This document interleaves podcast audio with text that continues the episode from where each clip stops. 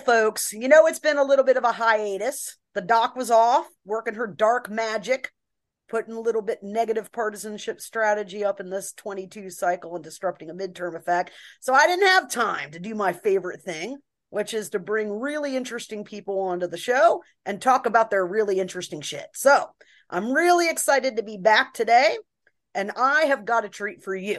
I have got Emmy winning film director Billy Corben here to talk about his new documentary on Hulu, which dropped on the 1st of November. So if you haven't seen it yet, it's on Hulu. Go and see it right away. He dropped his new doc on the Falwell family. It's called God Forbid The Sex Scandal That Brought Down a Dynasty. And I um, want people to know something, a little something, something about my history. Remember, I spent some time in Virginia, and Virginia is part the second scene of this this locale. The first is, of course, Miami, which is why the film is hashtagged because Miami. and you know, it's always Florida when there's something like that. But the other part is this little town in Virginia called Lynchburg, which has got the dubious distinction on the electoral map, map for Virginia of, of tending to go red, where the other city centers go blue.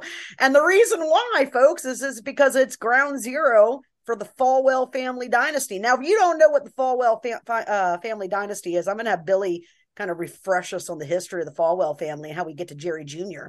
But you know, these people are, are they own basically Lynchburg, Virginia. They've built a billion dollar you know private university. It claims to be the largest christian university in the U in the in the world actually right? Um and uh you know it's run by a bunch of fucking hypocrites. Who are out there partying clubbing drinking fucking all week. So billy happy to have you on. God, it's a tremendous film. When I reached out to you, I told you, listen, the cinematography on this film is great. The soundtrack is perfect. I want to meet the person that chose these songs that go through it. And uh damn, I am so excited well, to have you on the site. Well, it's it's nice to meet you. I'm the person who chose the the songs. well, you it could not have done any bit better on that. And uh, you know, if you're in if you're a person that feels like a good movie needs to be well soundtracked, Billy Corben is your man because he has fucking nailed it. And in fact, you know, pretty warm up, and we'll talk we'll talk about this on on, on tape right now. Pretty warm up, you asked me what was the moment where you realized you were going to watch the whole film because I, I confessed I am a super snob um and i don't watch a lot of things uh, and i check it out and if i think it's good enough i'll watch it all and i was like at the 20 minute mark when you came in with the fucking song and it was all about you know catching that swing culture that you know the Falwells apparently were a good part of. So it is Billy- a, it is a it is a Trick Daddy and Trina song because Miami. Um, even though that oh. scene that particular scene takes place in New York, I don't know. Wanted to bring in since they met in my this cuckold threesome was born poolside at the Fontainebleau Hotel in Miami Beach. I wanted to bring that little taste of Miami and and that song. I have to tell you, uh, well worth the money we spent licensing it because it's gotten a lot of attention. And you know, in this era of of streamers and the commodification of content where there's so much content it's very easy for you to sample it right and see like ah whatever like five minutes in 10 minutes 15 minutes and it's really easy to say fuck it i'll move on to the next thing right i i do it all the time yep. but there's you know there's those of us who spend a lot of time and a lot of effort you know crafting and working on these things and so part of the challenge is to you know, is to convert people into viewers. I mean, first you gotta you first you gotta get on the service, then you gotta you know you, you go window shopping right? Click click click. Then you find something. Then you maybe you watch a trailer. Then you go that looks cool. I'll hit play. Then you hit play. Then we got to then we got to keep you there. It's like it's always this constant tug of war with the with the audience. And so that's why i was so curious like well where were you in the, the moment that you were just like, okay, I'm in it to win it now. I'm gonna I'm gonna take this through to its conclusion, wherever it may lead you. And and I hope that you also didn't know where it was going because those are my favorite movies. Where if I show you the first five minutes and the last five minutes, you go, I bet the rent that that's those aren't from the same movie. Those are you know how the hell in an hour and 35 minutes do you go from you know the that to that and like right. i think this is one of those stories where it's like just a batshit journey in this in this documentary Cuckumentary. I love that. I mean, that's the perfect. Oh, it's so great. So let's let's take a second here. Just assume some people have not or not very familiar with what happened. Okay. Okay. So let's let's just quickly tell folks, if you if you could, in your own words, why did you make this movie? What is this movie about? Yeah, so at first blush, this movie is is about this this uh, as I said, this alleged cuckold threesome that started uh, that was between a former pool boy uh, at the Fontainebleau Hotel who met this woman who he described as a cougar, who propositioned him poolside in um, May of twenty. I'm sorry, March of 2012, spring of 2012. And she basically she was more than twice his age. She was probably in her he was 20, she was probably in her mid 40s, and she said, "Hey, after your shift, you want to come to my room and hook up?" And he's like, "Yeah, I'm down." And she says, "One catch though, my husband likes to watch." And it turns out that this woman and her husband were Jerry Falwell Jr. and Becky Falwell, the president and first lady of Liberty University, a Christian university where, according to the Liberty Way, their code of conduct that applies to students, to faculty, to staff, administrators, you cannot dance. you cannot uh, curse. You cannot watch R rated movies. You cannot have sex outside of the sanctity of uh, marriage between a man and a woman. There's uh, the, there are stories of of, of students out on quote unquote dates where their version of Hulu and Chill is a woman is sitting on her in the first floor dorm room and through the window there's a boy watching so she's on her couch in her dorm room and outside on a lawn chair basically yeah. watching through an open window because they're not allowed to cohabitate or be on the same futon together i mean these very sort of puritanical rules um no drinking no but the bottom line is is that all of this shit that they were enforcing against people. I mean, when I say enforcing, I mean there's monetary penalties. There's of course academic penalties. This could ruin your life if you violate these rules, um, academically, financially. Uh, they were basically treating the Ten Commandments as a bucket list down here in in Miami Beach.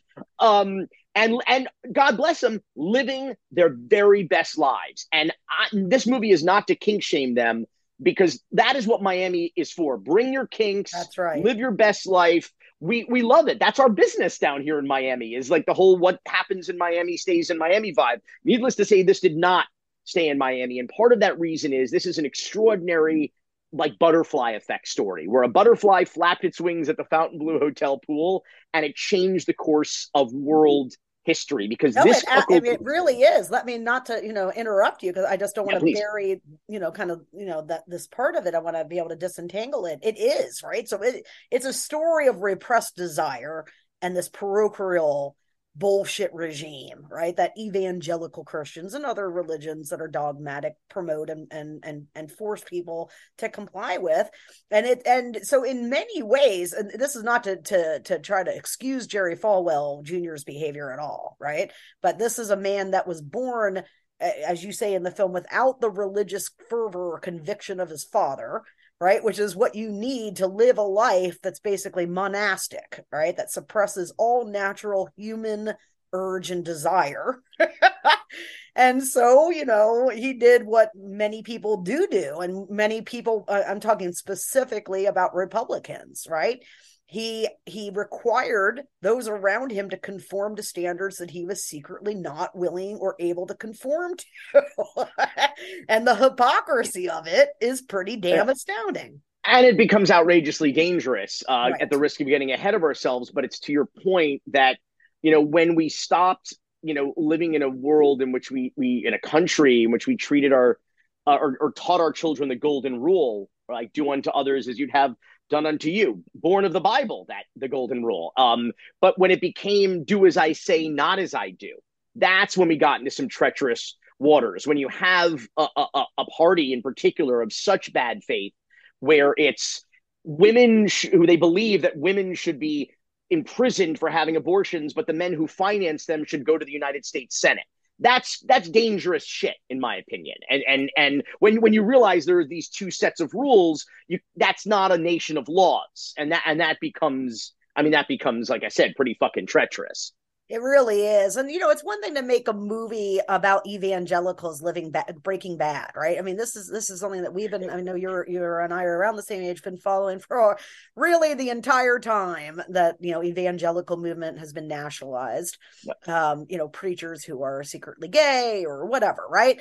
Um, that part is bad enough and and it's scandalous that they would come down to Miami, hide this, you know, uh, um, bring their children into this relationship, this, you know, menage de trois that's going on. Uh, those things are all bad, but but it gets even worse because it, it, it moves beyond hypocrisy and ain't that a shame to to having a real world impact on American politics. Can you talk a little bit about how their menage de trois uh, exploits in Miami end up potentially helping Donald Trump become the president of two, in 2016, and of course all of the shit that has happened as a result of that.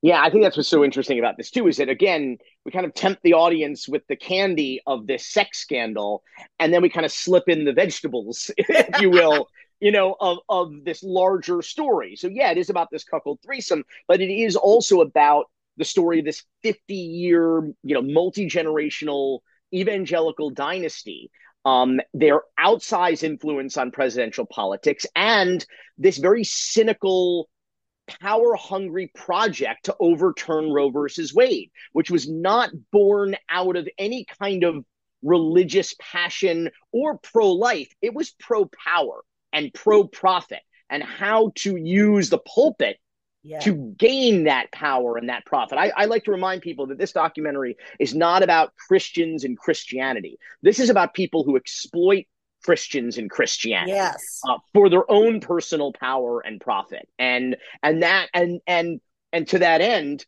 um, you had uh, a bit of a mystery in the 2016 Republican primary, which is how did a race that included Ted Cruz, any a legitimate evangelical whose father is in fact a preacher, who was leading Donald Trump, who beat him in the Iowa, you know, in the Iowa caucuses. Um, how did this shift happen?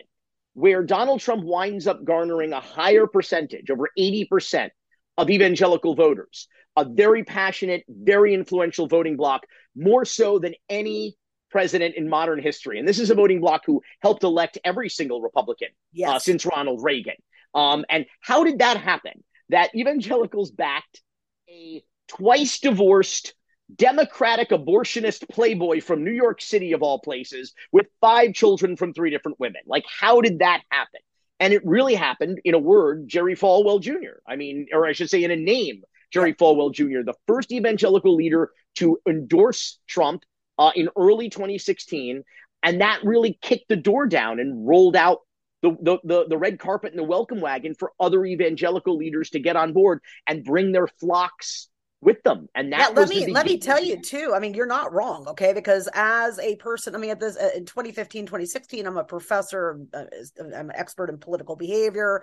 I'm watching you know the trump nomination effort go. As soon as this falwell endorsement happened i knew i knew america was well and truly fucked okay?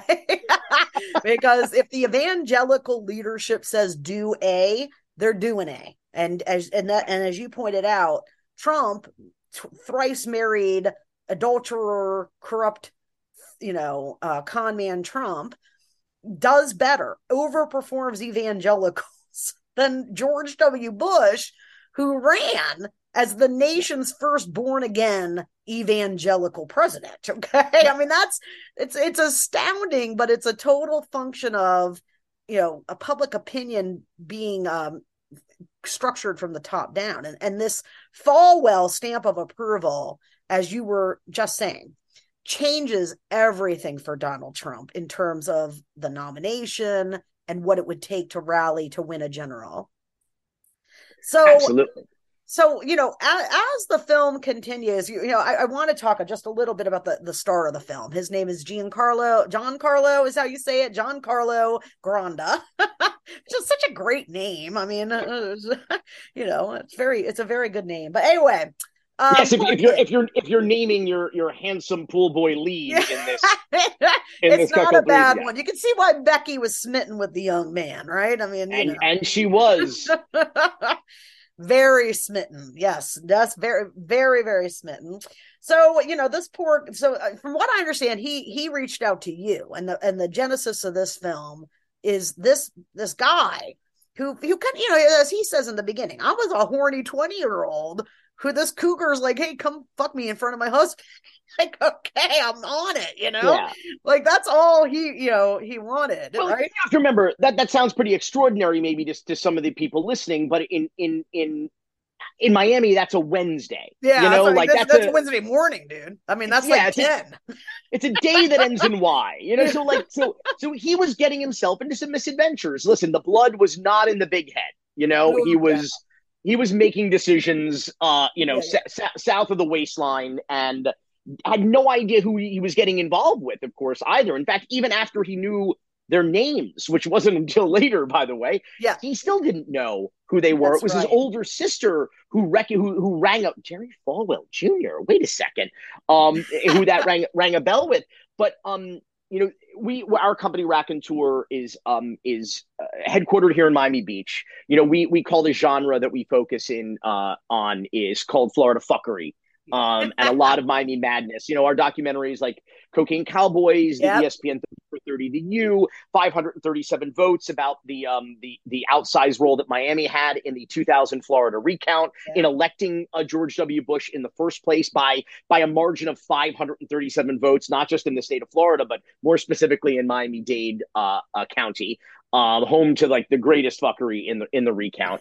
Um, a no place, you know, um, and so uh, and screwball about Alex Rodriguez and the and the biogenesis steroid scandal, like they're all sort of these like bizarre Miami, only in Miami kind of stories, which is how this one starts out. In fact, our office is about eight blocks away from this $4.65 million real estate, uh, commercial real estate uh, property that Giancarlo wound up less than 11 months after meeting uh, Becky and Jerry by the pool at the Bleau, at his job at age 20. He's a real estate millionaire, partners yeah. in in this in this property here. Um, this property which consists of a very popular Italian restaurant, which is still there, a liquor store, and then what Politico referred to as a gay-friendly flop house, which was this this uh, youth hostel that where everybody welcome, you know, kind of a youth hostel, anything goes, kind of a joint that was co-owned again by these evangelical, the first family really, of, of yes. evangelicalism, and this 20 year old pool attendant. Uh, and and that became the mystery when it was first reported about 2018 in BuzzFeed, uh, when Aram Roston reported about this unusual real estate deal involving these very weird, I mean, like characters you wouldn't expect to have found their way to each other. Wait, you um, mean that evangelical Christians don't tend to, to front properties with signs in front of them that say no politics, no religion?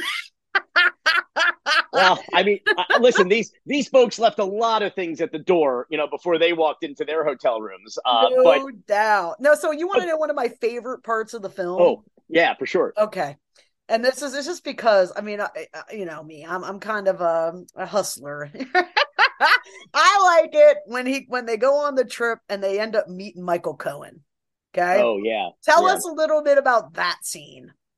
Yeah, so this is the backstory of the endorsement and right. and how that how that came to be and how Jerry Jr. became very much a Trump man. Jerry Jr., as you mentioned, did not uh, was not the man of God that his younger brother Jonathan was. In fact, when their father Jerry Falwell Sr. died in in 2007, he split the business. He, he where he was in charge of everything. He made Jonathan uh, Falwell in charge of the took over the Thomas Road Baptist Church as the preacher, as the man of God, and Jerry Jr. Um, the, the, the namesake, of course, took over as the president of the business of yep. Liberty University, which which some students have described as not a university, but really a real estate hedge fund run right. by Jerry Falwell Jr., who was, to be fair, by training and trade, a real estate lawyer. That's what he was, a real estate hustler who wound up owning as you observed, most of Lynchburg, Virginia, and yeah. of course this property down in Miami Beach uh, as as well. Um, but uh,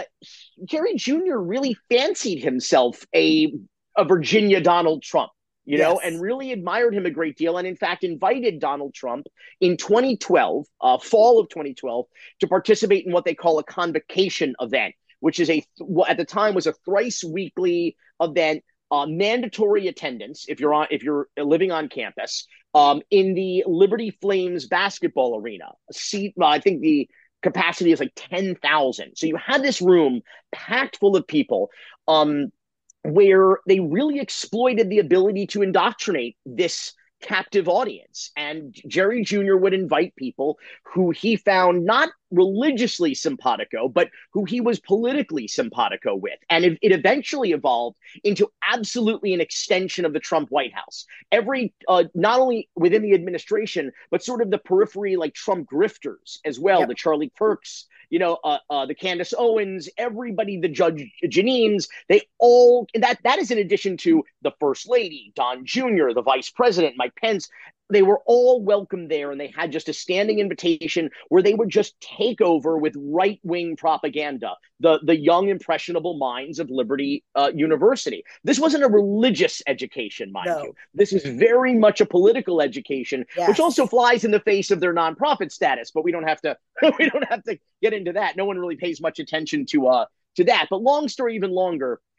Giancarlo within like was it less than six months after meeting the Falwells, gets an email invitation from Becky. Would you like to meet Donald Trump? And Giancarlo was raised uh, Catholic, conservative, Cuban American in Miami. Republican. That's why Becky thought he was perfect. loved it. He, he yep. fit the profile. Yeah, no doubt. A guy who can keep a secret, right? For political reasons. copy of Art of the Deal. He wanted to get it autographed, and he winds up on a VIP private tour with the Falwell of, of Liberty University, the campus, with the Falwells, Trump, and his entourage, which included at the time his right hand man and fixer, Michael Cohen. And but there's Giancarlo in the green room, a very famous picture of him shaking hands with Donald Trump while a very awkward Jerry and Becky kind of look on in the background, yeah. it, it, as well as their young daughter, by the way, also kind of looks on awkwardly. And another person who was looking on awkwardly was Michael Cohen, who, as uh, as smelled as that shit like a shark with blood in the water, dude. Giancarlo remembers like the feeling of Michael Cohen's eyeballs I on him. Bet he like, does. If I ever spoke with him, it'd be all about like Dude, Cohen had your fucking number the second he took one look at these two. He's like, oh, they're fucking him. They're totally fucking this guy. And that was part of Michael Cohen's job was to find people's weaknesses, to identify and collect the compromise and to understand, to read between the lines and to understand where the vulnerabilities are. And so he spotted this quick. And Giancarlo said, man, I think he, he knew right away, like, what is this guy doing here? What does he have? And he's introduced as our friend from the Fontainebleau who's like their our real estate partner down in Miami, and we're and and Michael Cohen identified pretty quickly, according to Giancarlo, that there was something more to this relationship, and, and he was certainly right about that. Tends to to to be on the side of the unusually observant. like I I actually could tell like the exact like I don't know if you knew it when you were putting the footage in, but like you literally can see it connect in Cohen's eyes. like on camera, dude, you know? Like the moment of clarity. And I get that sometimes about someone will be like, oh, oh, you know? Like I saw that moment of clarity in Michael Cohen's eyes. And, you know, he he ends up quite deftly on back. I mean, he was, you know, say what you want about Michael Cohen, but for Donald Trump's purposes, incredibly effective, especially in this one thing that ends up, you know, I mean, the conversation when that Falwell endorsement drops is will evangelicals line up behind Trump? Because the kingmaker in the Democratic primary process is the black vote as it, I think it should be, right? in the southern states, starting with South Carolina. That's where all the bullshit for months and months and months. We watch all this bullshit about Iowa, New Hampshire, and the candidates, but it doesn't matter. If you don't have the black vote down in South Carolina, you ain't winning shit. And that's the same in, in Republican politics. And the reason why Iowa is more important than Republican politics for the evangelical vote, right? Yeah. So, you know, for folks to, to understand exactly how this happens, that Cohen's able to take this info of hey, that's weird that you brought this 21 year old, you know, kid from uh, South Beach with you and, and end up, you know, a year later or whatever, you know, a couple years later, a couple years later. Yeah. Right. um he he pulls it out of the memory bank and he's you know and so you know i i, I and you said and and michael cohen was uh would maintain those relationships that yes. he felt you know like but john donald trump isn't texting like bffs with jerry jr every day but michael cohen would identify those people that he thought would be of some use to the boss, the divorce divorce divorce you know oh, and, oh, that's so and, good. and he would he would collect those people and maintain a relationship with them yes, in the end and do them favors. He um Jerry Jr. needed help getting some VIP passes for a Justin Bieber concert for right. his daughter and her friend. He hooked them up. Then he needed some help with a lawsuit down in Miami of uh, involving this real estate transaction with the with the former pool boy. And Jerry called in this favor, and Michael Cohen did him that favor. We can get into those to that story involving some compromising photographs of his wife and and allegedly the pool boy. And so and and then it becomes a situation where it doesn't have to be a quid pro quo. You know, it doesn't have to be like, "Hey, remember what I did for you." It's it's understood. It is an unspoken thing where you know your back was scratched and you know someday you may very well decide to return that favor or in this case plural uh, favors. It doesn't always have to be like the perfect phone call with Zelensky, you know, like, uh, you know, uh, do me a little favor. It doesn't always have to be that kind of, you know, gangster mafioso strong arming. It can just kind of be like, you know, we're all powerful people up here breathing rarefied air. We've got each other's backs. Now, you know, it was my turn to help you. Now it's your turn to help me. You don't even have to say it. It just works that way. It does. It does just work that way. And, and your film does such a great job of showing folks exactly how it works especially amongst the crowd of people that think that they want to take should be able to dictate how we live our lives right when they can't even meet these standards for themselves so um billy thanks for coming on and onto the cycle and talking about this film i cannot highly recommend this movie enough it is so good if you don't if you love documentary film as much as i do this doc has everything that you could possibly want in it it's got scandal and corruption and lies cinematography, excellent music. I mean, I know there's a song at the end of it that's just incredible, I, and I wanted to ask you about it. It's um, is it a customized song? There, was a song at the end that's like, it's right. Is it the Moby song at the end? Is it during January sixth or when? Yes, that song. Yeah, yes. yeah, it's a wonderful, wonderful song um, by Moby called Extreme Extreme Ways, and we actually we use two different versions of it. We use like the original mix of it, and then there's an orchestral like cover that that that that was also done. Um, and then we kind of like crossfaded. Yeah, it's very it's very powerful. We kind of bookend with Moby songs, which I think okay. gives definitely gives the definitely gives the movie a a, a vibe because we also had that opening um uh, Moby song during our very James Bondian kind of opening credit sequence that we we actually shot it underwater. Uh, okay, uh, we, did you? I was going to ask yeah. that actually. It's really good. I mean, it's just so perfect. Thank you know. You. yeah, and and we use the the Moby song "Natural Blues" in at at, at the opening, and it's just okay. yeah, it, yeah, because it's got that sort of like spiritual like sample in it, um, that like that that gives it just the right kind of kind of vibe, I think, for the for the subject matter. And then we had this kind of like uh, twa, uh, uh this this this pas de deux or pas de trois, I should say, underwater. Yeah, yeah, pas de trois, pas, pas de menage à trois yeah, well, no, it's it is a dance term. It's a dance of three, if you will, ah, which is very ah, a menage a trois. You might even say, right? Very much in keeping with this with the with the subject of the movie, and um, yeah, and so it definitely that overture I think kind of sets the tone for something that's kind of like sexy, dangerous, irreverent, bizarre, a little bit like awkward and funny. Um, but uh, yeah, I mean, it, it was uh, it's it's uh, one of the th- titles we were playing around with was Cuckold Cowboys, but we decided against uh, against that. That's excellent. Well, it's a great film. Everybody can check it out. It's on Hulu. It's called God Forbid: The Scandal That Brought Down a Family Dynasty, right? Or Dynasty Dynasty. Yeah, yeah Dynasty was screwed up the last time. The family that broke the scandal that brought down a dynasty, and you guys need to check that out on Hulu. Follow Billy Corben on on Twitter. I think he's still on Twitter, and uh, you know, check out his other films. You know, I truth is, I knew I was going to watch the whole thing because of 30 for 30. I mean, it's just such a tremendous oh. series. And I, I figured the people making that are going to make a really excellent political doc. And I was right. So go check it out, everyone. Good night and good cuck. Good night. good night and good. That's great.